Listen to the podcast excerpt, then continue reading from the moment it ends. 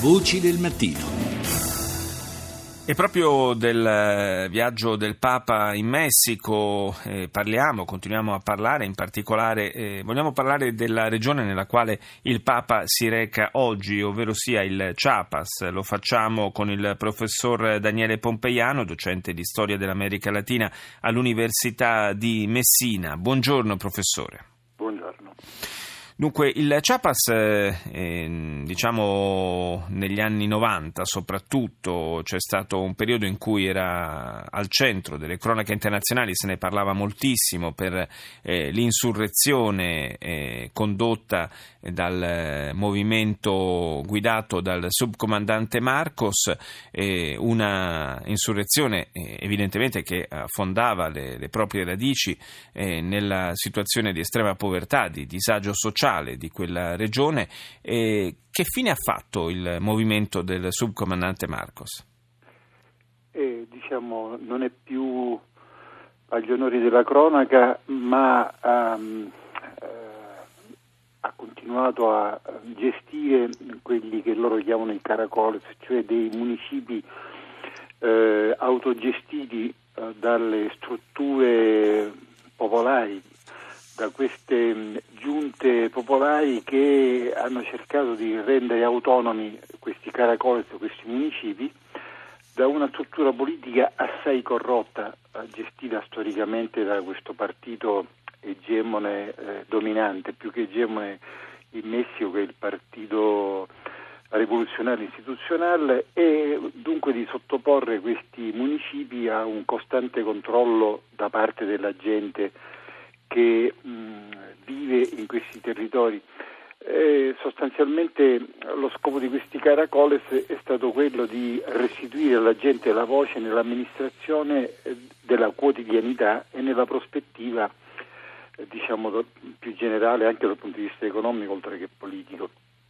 Eh, il, il, subcomandante Marcos a un certo punto ha deciso di, di scomparire, di, di ritirarsi dalla, dalla scena eh, con eh, la motivazione di eh, in qualche modo mh, mm, mm, non voler oscurare ecco, con il col proprio personaggio il, la battaglia portata avanti dal movimento zapatista. Eh, però lo dicevamo, è una battaglia questa che di fatto è stata eh, messa a tacere, nel senso che non, ormai da anni non se ne parla più, o almeno se ne parla solamente in ristretti ambiti.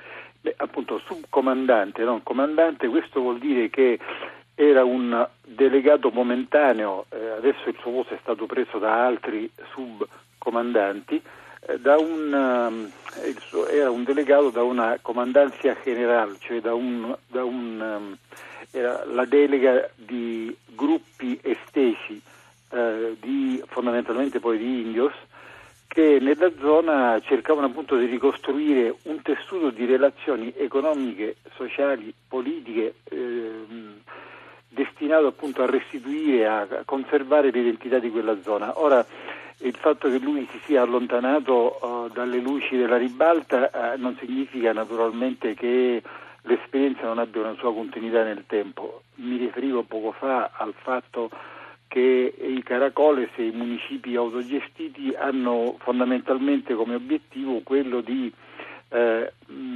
restituire identità e di conservare eh, una rete di relazioni sociali ed economiche rispetto eh, al 1994, dato in cui si è manifestato questo movimento, cioè il momento in cui è entrato in vigore il NAFTA, cioè il, l'accordo eh, commerciale di libero scambio fra Canada, Stati Uniti e Messico. E questo eh, ha significato eh, per eh, il Messico, in particolare per le zone più povere del Messico, appunto il Chiapas, eh, ha significato essere travolti dalla forte eh, capacità di concorrenza del, soprattutto dell'agricoltura del Midwest americano rispetto sì. all'agricoltura povera del Chavas. Professor Pompeiano, è anche interessante il fatto che il Papa abbia scelto tra le tappe di questo, di questo viaggio in Messico una regione che è in assoluto quella con la minor percentuale di cattolici in tutto il paese. Eh, dunque, diciamo, il Messico per il 92% sono tutti cattolici. Eh, il problema del Chiapas è che, eh, diciamo, eh, come tutte le regioni di frontiera, è attraversato da correnti migratorie e quindi eh, diciamo, è, un, è, una zona di forte tensione mh, diciamo, sociale, culturale diciamo, e anche militare. Sul fatto che sia la zona con meno cattolici non sono molto convinto di questo. Eh, poi bisogna, cosa, cosa, bisogna, capire cosa si intende per meno cattolici, cioè cos'è la cattolicità in America Latina. Eh, questo grande Papa Francesco eh, sta dimostrando che il, il modo di intendere eh, diciamo, la pratica religiosa, la fede, la cultura eh, è piuttosto diverso rispetto, in America Latina rispetto all'Europa. Non c'è in, dubbio.